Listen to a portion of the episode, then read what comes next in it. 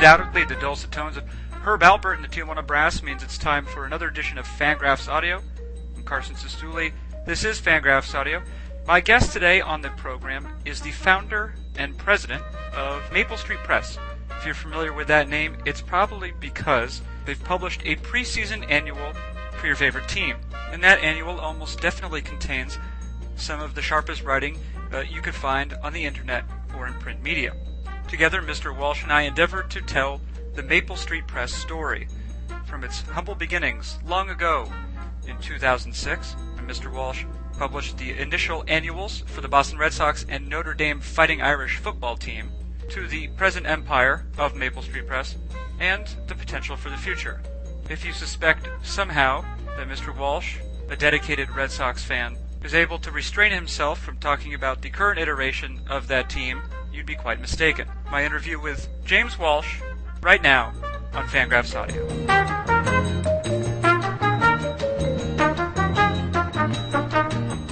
It is Fangraphs Audio, and it is with great pleasure that I uh, introduce our guest today. His name is Jim Walsh. He's the president and founder of Maple Street Press, maker of fine baseball annuals, uh, and if I'm correct, he's joining us from a uh, mahogany paneled corner office from his uh, uh from his uh, rustic uh, rustic or small town palatial, however you want to palatial, describe it. Palatial, yeah, right. Office in in Hanover, Massachusetts. Is that right? That is correct. Thanks for having me. Yeah, you're welcome. Bustling metropolis of Hanover. Bustling metropolis that it is, just down the street from the Hanover Mall. Hanover. Oh, well, there you go. That's fine real yeah. estate. Um, so if anyone, yeah, if anyone wanted a, uh, you know, point of reference, that should do it. Right. So now we can uh, stock you uh, duly. Um, well, Jim Walsh, the reason you're you're here is because you um, you're you're you've sort of created an interesting phenomenon within the world of sports writing, and and uh, that's that's one of the the major concerns here on Fangraphs Audio.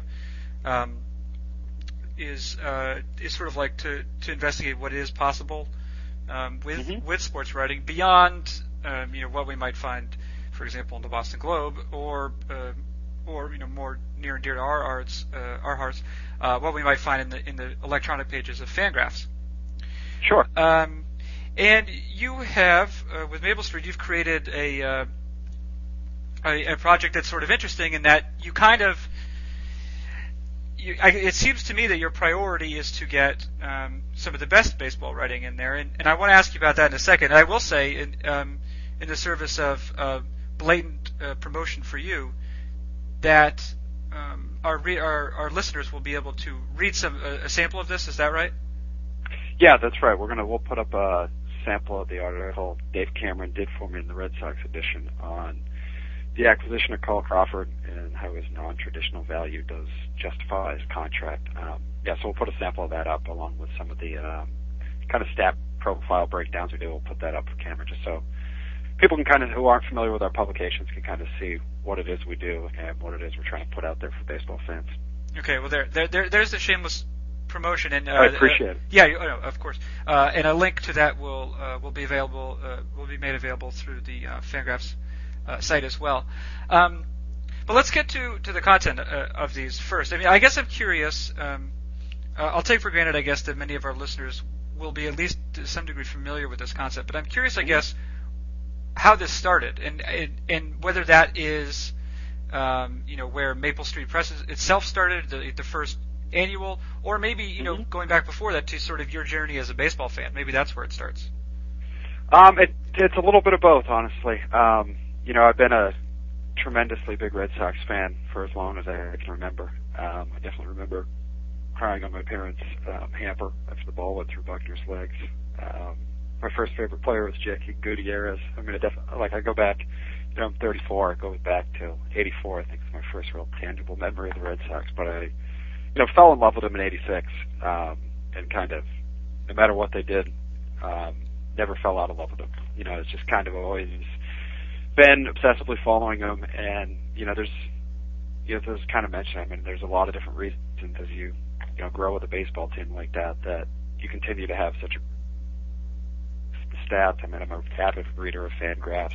Um, I'm really big into sabermetrics, but I'm also, you know, really big into the business aspects of the team and minor league development, and the scouting process, and you know the nostalgic history of the Red Sox going, you know, going back into the history of the franchise and you know what it was like in 1967 when the team really put themselves on the map and what it would have been like to be, you know, a 20 year old kid at that point. You know, like I really love trying to picture all those, you know, some of those things in the team's history and what it would have been like if my, you know, time on as a Red Sox fan had bracketed a different time in the fans' history than it has turned out to be. Um, so, but as a as a fan following the team, you know, I was in publishing prior to start, starting Maple Street, but I was always kind of frustrated by the fact that you know I was this huge Red Sox fan, and before the season would start, you know, especially at the end of like a long New England winter, you're looking for any sign of spring. So um, you're always looking for something to read up on about the the upcoming season, and there was never any real offering that appealed to me as a huge Red Sox fan. You know, there was everything out there was kind of from a national perspective and touched on the Red Sox and touched on a lot of different teams. And you know, I've read still to this day read a lot of those publications, and they have their value for what they are. But to me, it seemed there was a real niche for something that really delved into one team and one team only. Um, so when we ended up starting Maple Street um, six years ago, it was with the foundation of creating these team specific preview guides. The first thing we published was a Red Sox preview edition in 2006 that I edited. Um, and again, you know, the idea was really to put together a magazine that kind of touched on all those different reasons that someone would love the team. Um, you know, if you pick up one of our magazines, you're going to get a lot of different viewpoints, a lot of different voices from people covering the team, new media, old media, historians. Um, what we're looking for is the people that do the best job covering the team, and that's who we try to get involved with us. Is you know the way I put it to people that come on and do new projects with us is that if you know you had no idea this magazine existed and you came across it in your grocery store and you opened up the table of contents, you know who would you want to hear from?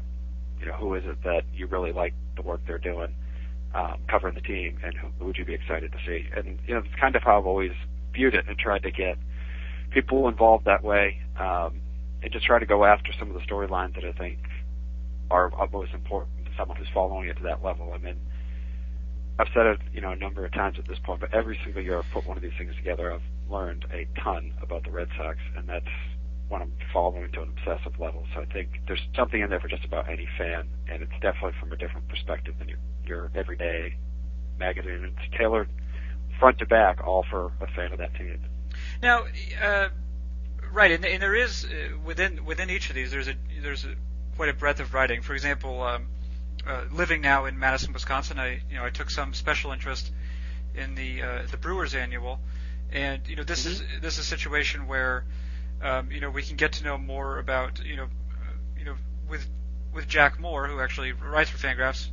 Um, you know we have a pretty in-depth look at uh, Rickie Weeks and his qualifications uh, as a leadoff hitter.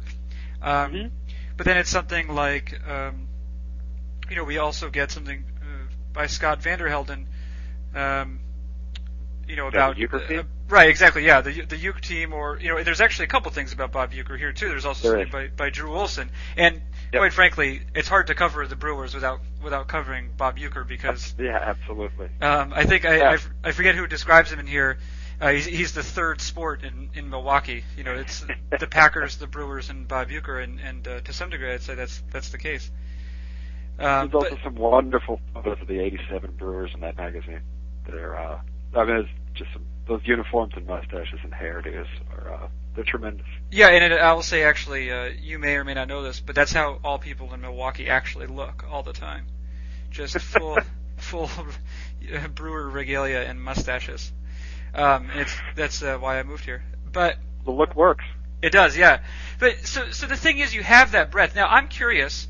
Uh, obviously, you you, um, you know you have a tension between you know having some commercial success, um, but then also wanting to have uh, you know some I guess some journalistic standards, not not necessarily journalistic standards, but you know literary standards we might say. Um, mm-hmm. And you know, in producing great content. Now I know that the first one of these I ever came across was I guess last year's edition of uh, the Seattle Mariners book, and it was just I couldn't believe the names that were in it. You know, it was like this it was this uh, print edition of you know of an annual about the Mariners, but it had guys like Dave Cameron in it and uh, and Dave Allen. Um, mm-hmm. and you know guys who, I mean, especially Dave Allen, you know, can get pretty technical in some of his analyses. Um, and I'm wondering how I'm wondering how if you ever come across a situation where maybe in trying to make it work for everyone, it doesn't. You, you worry that it may not work for anyone because you know like someone who's interested more in the stories will see the stats and worry about that, or someone who's interested in the stats will see the stories and, and shirk away, or if you feel like you you're able to, to, to strike a balance between those two things. I think we're able to strike a balance. I think if we went all one direction or the other, it would be it would be a little bit difficult. But I think if um, you know, I think if we tried to make a team-specific magazine that was 100% sabermetric and technical, you're limiting the market so much that it would be difficult to have enough people to appeal to. But I think in a lot of ways, there, you know, there's a lot of baseball fans out there that aren't aren't interested and tur- turned in uh, turned on to sabermetrics, not because they don't have the ability to or won't be. It's because no one's really taken the time to introduce them to it and explain the concepts in a way that they're accessible to. And I think a lot of, in a lot of ways we've we've done that for fans with some of these magazines. You know, I don't think any of the articles that are in there are too technical and not within the reach of someone who's never been introduced to the concepts. So I think what, in a lot of ways, we're taking fan, we are taking a fan that may be initially turned off by some of it and giving them an article that's accessible enough that they understand, you know, some of the work that's being done in that realm and in that field, and you know, hopefully can bring them into it a little bit more after they're done with our magazine. And I think it still holds up to the type of analysis being done still holds up to someone who's already familiar with the concepts. You know, we're not doing any sort of you know sabermetrics 101 in there or anything like that. But I think it's accessible if you're if you're a fan of one of these teams, it's accessible enough that even if you have no prior background in that area, you're going to be able to read and understand the concept. So, you know, I don't think it's. I think we're able to strike the right balance between being too technical and not technical enough. Right. Okay. So so start. So we we heard of uh, in 2006 is when you started. Uh, you released the first edition, and that was it was for the Red Sox only at that time. Yeah, the Red Sox was the only. We did the Red Sox, and then later that year we did uh, Notre Dame football. Um, so we did two of these pre-review guides that year, being those two. And the reason for that were the, those were my two real sports passions. Um, so those were the ones that I knew the writers, I knew the fan base, I knew you know what people would be interested in, you know what their people were talking about, the type of people that people were reading. Um, you know, I was on numerous message boards all the time about both teams, on numerous email strings with um, fans about going on with the teams. So I was able to put those two together. But as we expanded beyond that, you know, I knew how to put the magazines together at that point after doing the first two. But if I came back and tried to do, you know, Chicago Cubs edition, well, I'm not drilled down in the Chicago Cubs fan base. You know, I don't know everything. I don't know the nuances of the Chicago Cubs because I'm a Red Sox fan. You know, I spend, I follow baseball without a doubt as a league, but I don't focus on any other team specifically besides the Red Sox. So it becomes difficult to, you know, if you're going to try to edit it, someone who then picks it up, who is a diehard Cubs fan, is going to see the holes in it, and that's the last thing we're wanting. You know, I mean, we're trying to make these things appeal to, the, you know, real diehard fans of these specific teams in a way that nothing else really in the marketplace is doing. So in order to do that, you know, you need a project lead at the front that is someone who knows the ins and outs of that fan base. You know, I mean, that's why, for the example the Mariners last year, that's why we had Dave Cameron edited it because, you know, in my opinion, not many more people know the ins and outs of the Mariners better than he does.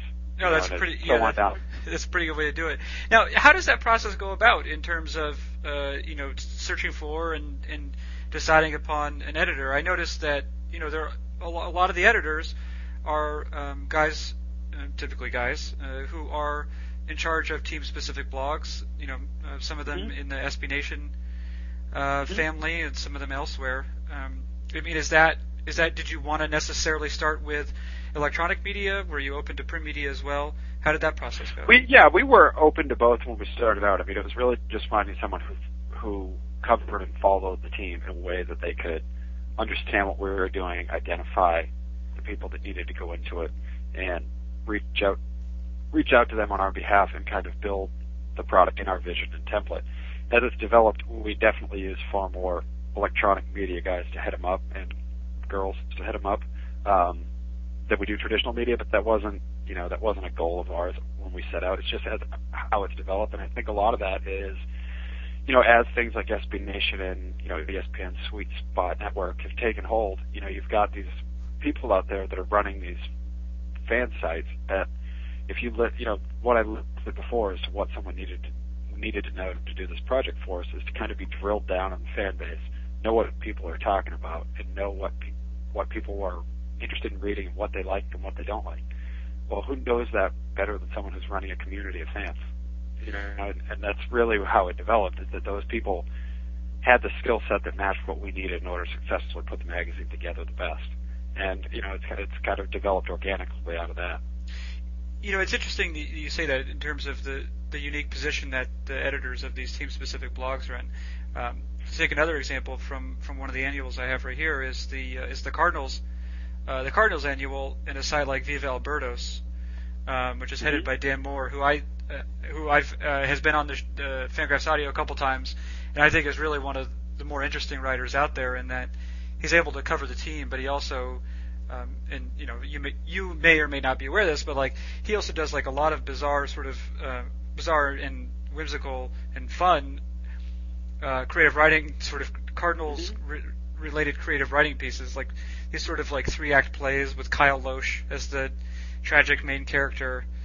Um, and Dan's sort of an interesting guy himself. But I'm curious, uh, when it, when it comes to the heads of these blogs, do you think that there's a certain um, sensibility um, among someone who's who's editing a team blog, a certain maybe um, uh, openness or open-mindedness towards towards what's possible that that maybe someone who's been involved in print media his or her whole life may not possess? Um, I can see what you're saying. I don't know. I mean, I think I don't know. I mean, that's a that's a little bit of a tough question. I think uh, it would depend on you know it depends on the person. You know, I think someone who's in print media, someone who's in electronic media, doesn't necessarily limit their creativity on either side of the fence. Um, but I do think, you know, when were starting off and getting involved with some of these people that had these up for us, you know, we always say to them, you know, it's not my job to tell you what a Cardinals fan wants to read or what a Cubs fan wants to read or what a Mariners fan wants to read. It's our job to help you develop the best magazine for that fan base, and we're going to do that every way we can because we've put out, you know, hundreds of these things at this point. But we want you to be able to make this thing your baby and make it your vision and what you think a fan of that team would, would want to read.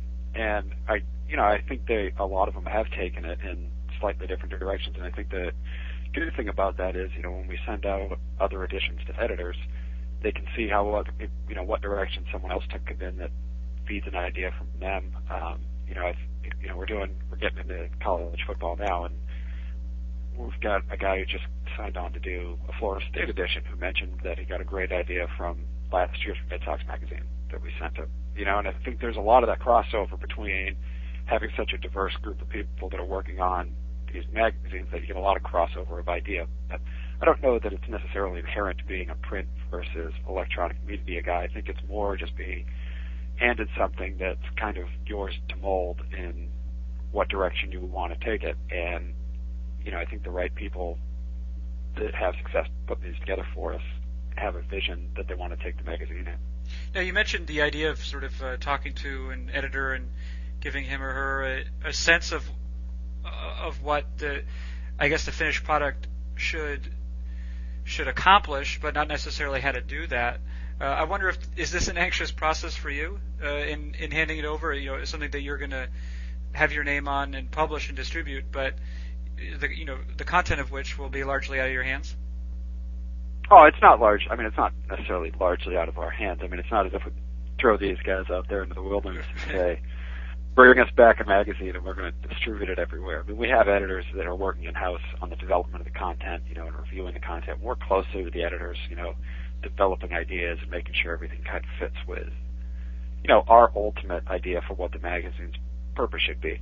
But what you know, what we don't get into is saying this is a storyline that people care about that follow, you know, the Tigers, and this is a storyline that people care about that follow the Rangers, and so on down the line. And we really do try and leave that open ended to the editors, but we don't just take, you know, we just don't take the content and put it in. I mean, we definitely are highly. That's what I was saying. We're, our job is to help them develop the magazine and develop the content, not tell them exactly what the content should be covering.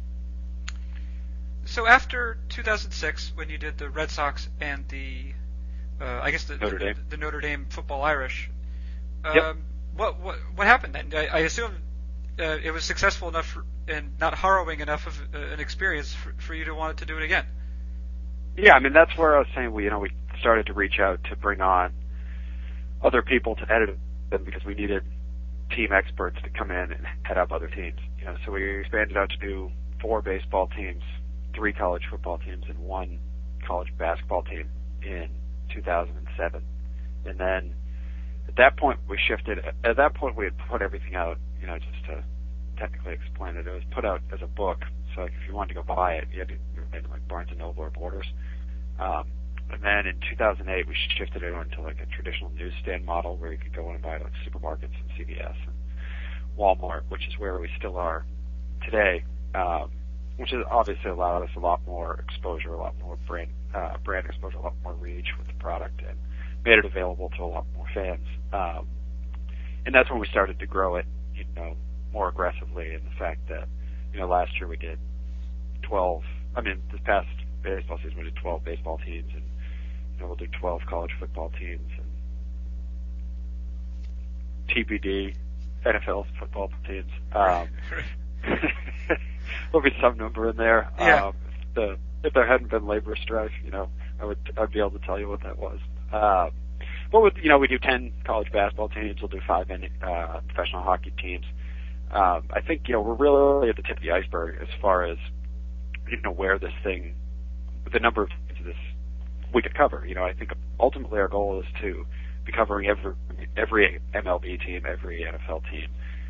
You know, the real upper echelon of college sports, you the top 20 or 30 um, football and basketball teams. And I just I think ultimately that there is no there aren't many people doing something similar in the, uh, in a lot of these places, and I think we've carved out a magazine that people really really like to read on a yearly basis. You know, I think it's you know it's nice on a yearly basis to get a report on the team from kind of a big picture perspective as to what is you know what's going on in the off season, what to look for coming up, some looks back on you know things that have happened 20, 25, 30 years ago, state of the mind of the system, um, you know, along those lines. And I think as we continue to grow, you know, you'll see us roll out some things in between, you know, digitally and electronically um, that aren't going to be strictly print, you know, but we're definitely committed to having a once a year print product for each one of these teams. Now, in, in, a general sense, is it sor- sort of a? Uh, it must be almost kind of like a um, the sort of pleasure you derive from it. Would it, it seemed to start from such a, an intimate, you know, interest for you, right? In 2005 or six, Sure. you, you're dealing with uh, producing a, an annual for for two teams that you care about deeply. Um, Mhm. And I wonder, uh, i mean, is this a sort of well, it's a couple things. One is there must be a sort of a guilty pleasure that you derive from it, where your your job is to is to care about the inner workings of this team and then share that with other people. That seems to be quite an opportunity. And then I guess secondly, how how does it uh, have you had to adjust at all as as Maple Street's gotten bigger and, and reached out to more teams, um, where maybe I guess the project would be you know you'd be intimately involved, but in a different way. Yeah, absolutely. I mean, I, um, you know, I mean, especially at the start, it was a real labor of love. I mean, it's a tremendous amount of work getting everything off the ground and getting, you know, product design in place and getting a distribution network set up and all, you know, all the mechanics that go into getting it off the ground is a tremendous amount of work. But at the end of the day, crafting content that you knew people were going to read about the upcoming season, is, you know, was a complete labor of love. And I still get a, I no longer edit the Notre Dame one. I had to hand that off um, just as our football season grew um, grew in volume. I just didn't have the time to be able to do it. I still do edit the Red Sox one, and it, it's one of the best things I do all year. You know, as part of the company, just working with the individual authors and you know developing ideas, exchanging ideas, um, and just crafting the magazine that someone, like I said, that someone at this point looks forward to reading before the season every year means a lot to me. You know, it really does. I think um, you know, I think it comes through. I think it comes through the passion that people write for, put into it, and the passion that we put on this side, putting it together. I mean, it's not as if I don't think that there's an end user for these. We're just putting out magazines and you know, walking through trying to trying to grow a small company, which is ultimately what we're doing. But I mean, we're trying to make magazines for baseball fans and for you know fans of other teams ultimately as well. But I mean, we're really trying to make magazines for fans that love these teams, and that's ultimately the goal of everything everything we're doing here. And it was a goal when we started, you know, is to make something, find a way to make it work, because no one's making this product, and I'm a huge fan of these sports teams, and I want it. You know, and I know a lot of other people that would want it. So, so there has to be a way to make it work. And like I said, I mean, I, it was a tremendous amount of work, and I mean, I, it's not as if I didn't. I was in publishing prior to starting the company. It's not as if I, you know, woke up one day and was like, hey, I'm going to start a publishing company. um, so, but it has. I mean, it is a labor of love for sure. It's just, and it has as it's grown. You know, to speak to that second question, I mean, it has become a little more difficult to be as intimately involved. But I mean, we've hired a good editorial staff here that does a great job on a daily basis, and we have a great production team that you know has kept everything in line with what it was when I was intimately involved with every single step of every single magazine that we put out. So here we are, we're uh, recording this on uh, Tuesday afternoon, and uh, if I'm not mistaken, uh, your Red Sox are are 0 and 3. Is that right? Yeah, you're not mistaken. You're not mistaken. You might have heard that one or two other places. I have. Uh, so so what's the so what's the what's the deal, Jim Walsh? uh, uh, maybe maybe a small size of games. I mean, it's a, I mean, it's a nightmarish weekend when you know you wait all all off season, you know, especially an off season like the Red Sox had, and then all the spring training, and then you know they have the modified opening of the season, so it's going to open on a weekend. Know, I have to be honest that my weekend plans were largely centered around making sure I could watch three Red Sox games and three Red Sox games were a, uh, were not much fun to watch. Um, but you know, I think it's nothing to worry about. I mean, they didn't look good.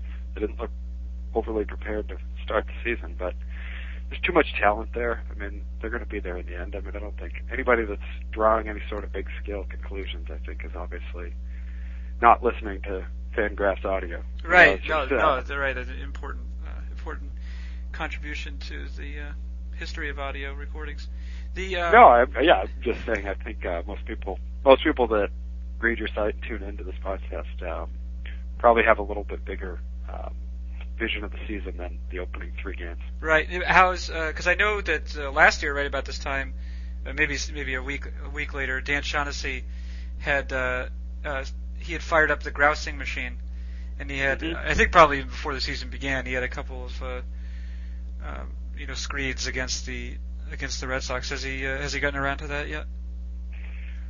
Well, not too much yet. Not too much. I think opening day he wrote a uh, he wrote a column that included like every Boston sports disappointment that's ever been, um, just in reference to what would happen if this team didn't live up to expectations. But you know, I think that the key difference between last year and this year was, you know, in three games against the Indians here. I mean, by the time you know, by the time Friday comes, it's likely they could be three and three, and everyone's you know, everyone's talking about something else. But I think the difference between last year and this year a little bit is that the general consensus, especially in the mainstream media and in some of the fan bases, people really didn't like the shift to let Jason Bay go, bring in Adrian Beltre and Scutaro and Mike Cameron and go the run prevention route. People just really didn't buy into that concept.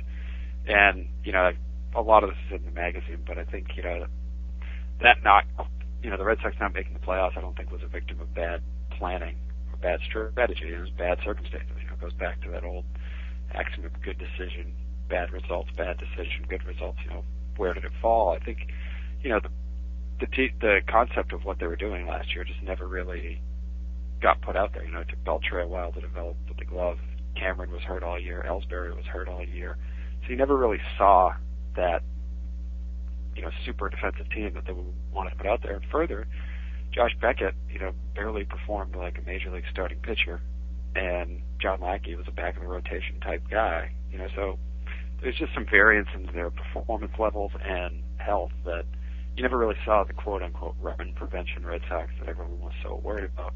Meanwhile, you know, Adrian Beltre goes and dashes the ball all over the park to score the second most runs in the league. You know, you know Jason Bay is a nightmare for the Mets. no one brings that up, but they bring up run prevention anymore. That people are actually most concerned about the Red Sox not scoring runs. You know, in fact, they scored a ton of runs. They just gave up too many. But right, yeah. What I was I'm giving you a long-winded answer, but I think people really didn't like their approach last year, so they had a much shorter rope. I think this year, you know, even the mainstream media, Shaughnessy, I mean, I think the reactionary people in the mainstream Boston media are going to give them a lot more rope just because, I mean, all the pieces are there. You know, I think if they get off to a little bit of a slow start, I mean, I guess technically they are already off to a slow start, but even if they were to start, you know, six and ten like they did last year, I think there's absolutely no real reason for concern. Right. Yeah. Well, in fact, it should also be added that, uh, as you noted, uh, they did score a lot of runs last year, and I think by by the base runs standings, they still had like the third or fourth best team uh, in the majors. I think they they were a little unlucky, and then they also happened to be well unlucky in a different way in that they share a division mm-hmm. with two teams that were better than them. Um, yeah, that's I mean that's definitely true. You know, it was going to happen to one of those three teams. You knew it before the season. They all had very good, very well constructed rosters. So only two teams came out of the division, and you know it just wasn't the Red Sox here. I think I think it's um, it was a pretty valiant effort on their part to stay in the race until Labor Day. To be honest. Right. Well, it's good that we've had some Red Sox talk uh, as well because it's so hard to find that elsewhere in the yeah, know, in, in, the mainstream media. Um, but uh, but listen, Jim, I uh, I I'd really like to thank you for joining us and uh, telling us a little bit about the uh, the the Maple Street Press story and uh, telling us a little bit about where it's going. And uh, wish you the best of luck it. and look forward to future uh, excellent editions, sir. I appreciate you having me on. Okay, this has been Jim Walsh. I'm Carson Cistulli, and this has been Fangraphs Audio.